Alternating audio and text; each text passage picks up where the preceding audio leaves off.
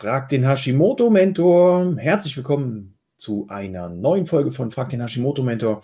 Heute mit Fragen zum Magnesium, mit Fragen zu meinem Sportkurs. Ich muss mehr darauf achten, das Ding Fitnesskurs zu nennen, weil Sportkurs als Ossi bist du direkt verloren. Da kommt der Dialekt immer wieder durch. Also, Fragen zu meinem Fitnesskurs. Dann haben wir Fragen zu Herpes und Fragen zu Kopfkribbeln und Fragen zur Impfung. Mit der Impfung muss ich ganz ehrlich sagen, die Impfung ist ja in aller Munde. Ich möchte gar nicht so weit ausholen.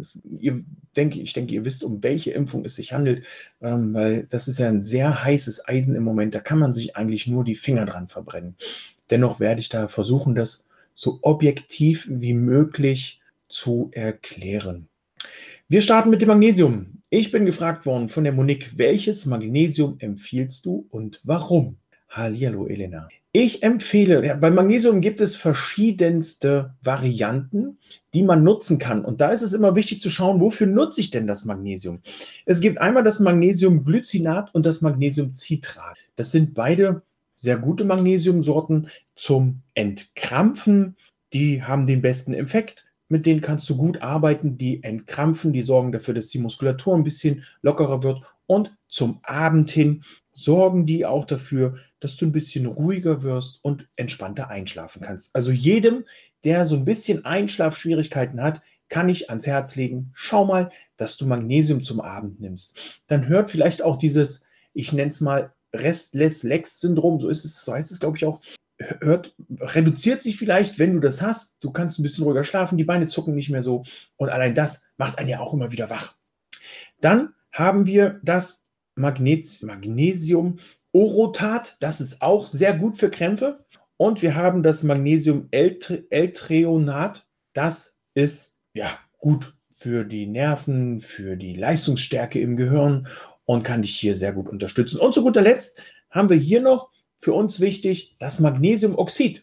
Und das Magnesiumoxid ist nicht nur das in meinen Augen billigste Magnesium, sondern das hilft dir garantiert, wenn du Verstopfung hast und nicht richtig abführen kannst. Also da ein kleines bisschen mehr nehmen und dann geht sie ab, die Luzi, wenn du es so nennen magst. So viel zum Thema, welches Magnesium kann ich dir hier empfehlen? Das ist also abhängig von dem, was du mit dem Magnesium unterstützen möchtest oder verbessern möchtest. Wenn du auf einen Komplex umsteigst, dann schau, wie sich das für dich anfühlt. Es gibt natürlich auch Magnesiumkomplexe, einen Magnesiumkomplex. Und ich denke, mit dir hier gibt es eine ganz gute Mischung. Also ich arbeite, was mein Magnesium und meine ganzen anderen Nahrungsergänzungsmittel angeht, überwiegend mit den Jungs von Sports and Health zusammen und bin hier sehr gut versorgt. Ich werde heute mal eine Ausnahme machen, weil normalerweise gibt es diesen Code nur in meiner Facebook-Gruppe. Da ich aber für mich ein Erlebnis der dritten Art hatte, möchte ich euch das Ergebnis gern teilen. Ich habe nämlich mal meinen Nahrungsergänzungsmittelschrank aufgeräumt und musste feststellen, ein Drittel von den ganzen Sachen war abgelaufen.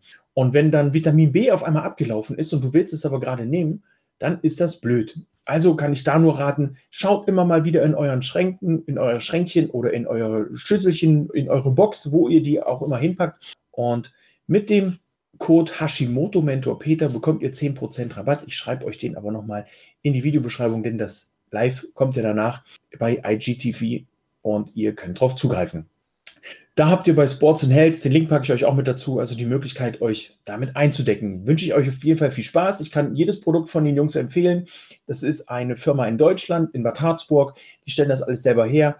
Und das ist so rein wie nur irgendwie möglich. Da ist kein Kram mit drin, keine Kartoffelstärke, kein anderer Quatsch, sondern da ist tatsächlich das drin, was für euch wichtig ist. Sollte es tatsächlich Produkte geben, wo ihr sagt, da bin ich mir nicht so ganz sicher, meldet euch bei mir, dann gehen wir das mal gemeinsam durch.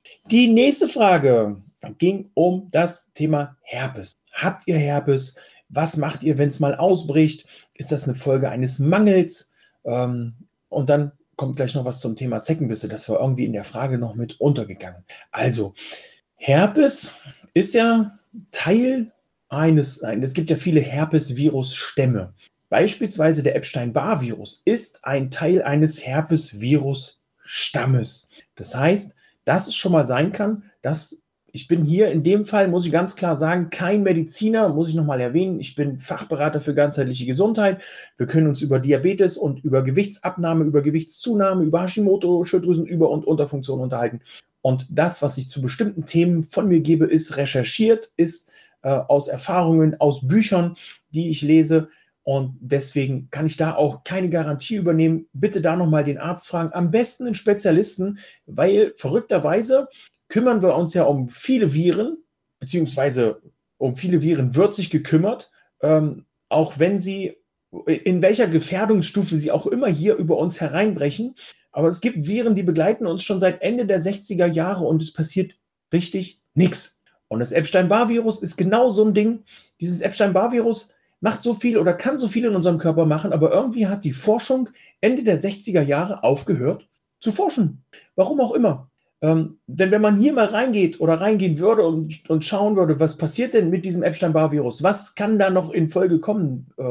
Sehr viele Menschen haben dieses Epstein-Barr-Virus in sich und wissen es gar nicht, weil dieses Virus in uns reingeschlichen ist, hat sich irgendwo abgeparkt und wartet drauf, durch bestimmte Reize, Impulse, die uns noch nicht bekannt sind, einfach mal wieder auszubrechen. In der Zeit, wo es in uns drin ist, hat sich es aber schon so ein kleines bisschen mutiert, will ich gar nicht sagen. Die mutieren ja nicht, die Dinger. Die variieren sich, die arbeiten sich, die verändern ihre Struktur, die arbeiten einfach so, dass sie sich bei dir anpassen, um dann eben auch spezifisch und individuell auf dich angepasst, so wie wir in der Hashimoto Masterclass arbeiten, individuell auf dich angepasst, dann irgendwann mal ausbrechen können, reagieren können.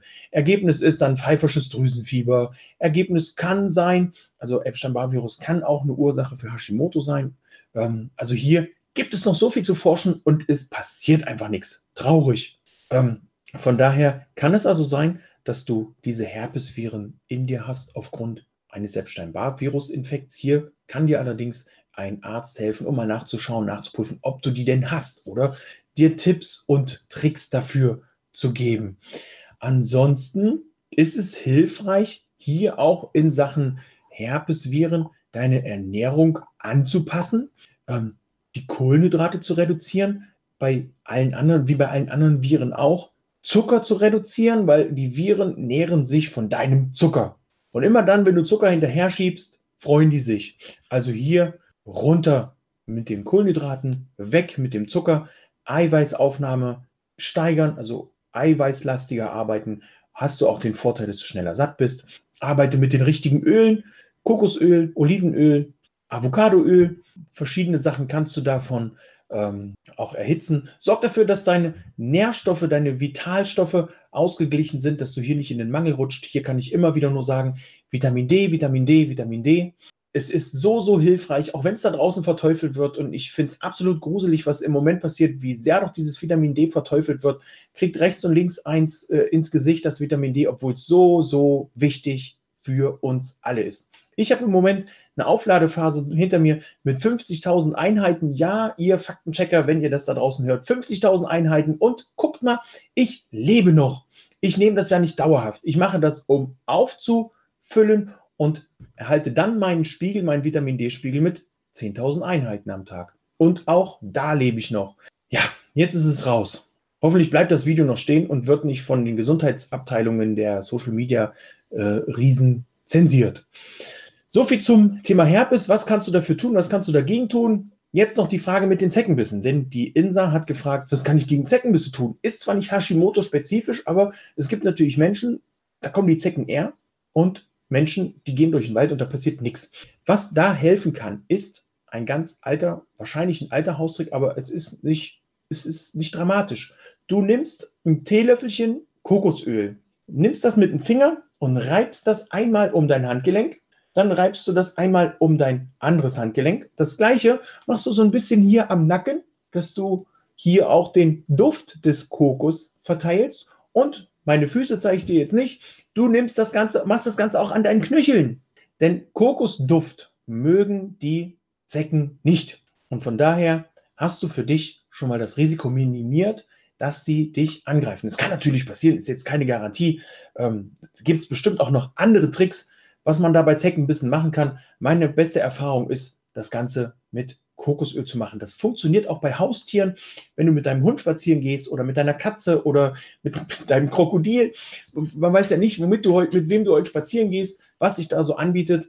Und richtig, auch für den Waldkindergarten. Ich habe meine Kinder 2 Jahre im Waldkindergarten gehabt. Kokosöl morgens drauf, einmal ums Handgelenk. So, das haben die schon von ganz alleine gemacht. Wenn wir die fertig gemacht haben, um in den Waldkindergarten zu gehen, kamen die schon mit dem Glas Kokosöl. Die haben auch nicht gewartet, das mit dem Löffel zu machen. Die sind da mit dem Finger einmal rein, haben sich das um die Dings geschmiert, Hände und Füße. Super. Kann natürlich sein, dass man das vielleicht nochmal wiederholen muss. Wie gesagt, keine Garantie. Ich gebe da keine Garantie drauf. Nicht, dass ihr mich dann morgen anruft oder übermorgen oder im Laufe des Sommers, weil das Kind voll Zecken ist oder ihr, weil es nicht funktioniert hat. Meine Erfahrung war, ich habe damit keine Zeckenbisse gehabt. Meine Kinder und die Tiere, mit denen ich im Wald war, auch nicht. Also der Hund. Okay. Die nächste Frage war, ich bin vom Chris gefragt worden. Der hat immer so Kribbeln auf der Haut, Kribbeln am Kopf. Ich habe da bisher noch nichts gefunden. Falls ihr Erfahrungen habt rund um dieses Kribbeln auf dem Kopf, Kribbeln in der Haut, meldet euch mal, dann können wir da vielleicht noch was zurückgeben und Infos verteilen. Ich weiß, der Hashimoto-Mentor, warum weiß das nicht? Mir hat man mal gesagt, man muss nicht alles wissen, man muss nur wissen, wo es steht. Aber auch wenn man nicht weiß, wo es steht, weil man einfach nichts findet dazu, ist es natürlich blöd. Und dann bin ich froh und glücklich, wenn ihr, liebe Community da draußen, da auch was vielleicht aus eurem Erfahrungsschatz was findet und sagen könnt, hey, na klar, Kribbeln auf der Haut, Kribbeln im Kopf habe ich gehabt, war das und das. Da schon mal ein herzliches Danke an euch. Jetzt muss ich mal überlegen, was wir noch hatten. Wann kommt mein Fitnesskurs? Ich arbeite unter Hochdruck dran. Im Moment ist es tatsächlich so, wie bei euch auch, der Job, das Homeschooling, die Familie. Irgendwie muss es alles unter einen Hut gepackt werden, in 24 Stunden reingepresst werden. Manchmal arbeite ich auch nachts, sodass die 24 Stunden dann noch ein bisschen erweitert werden.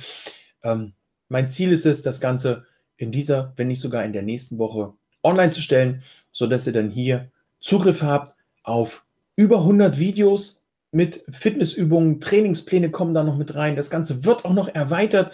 Also es bleibt nicht bei den 100 Videos, da kommen noch Übungen dazu, immer wieder.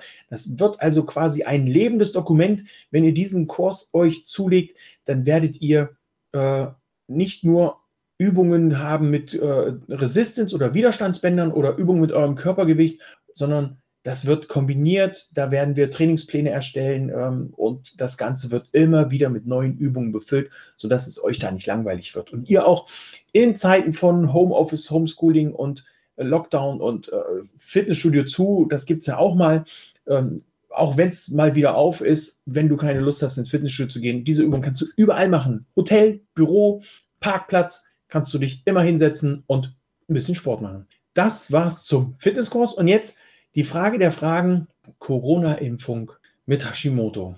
Das ist so eine Sache. Also ich muss das vorab sagen, habe ich noch einen Schluck Kaffee? Ich trinke mal noch einen Schluck Kaffee. Bevor ich mich jetzt um Kopf und Kragen rede, jeder soll sich mit dem Impfstoff impfen lassen, der für ihn wichtig und richtig erscheint. Das muss gesagt werden. Dennoch möchte ich dich und euch bitten, mit einer gewissen Skepsis an diese ganze Geschichte ranzugehen. Wenn ich sehe, mit welcher Skepsis ihr an meine kostenlosen Analysegespräche rangeht, dann möchte ich euch bitten, geht mit der gleichen Skepsis an diesen Impfstoff ran. Denn ich kriege ganz oft die Frage, ist das wirklich kostenlos? Was willst du mir schon erzählen? Ich habe Hashimoto schon seit 10 Jahren. Ich kenne mich aus mit der Krankheit.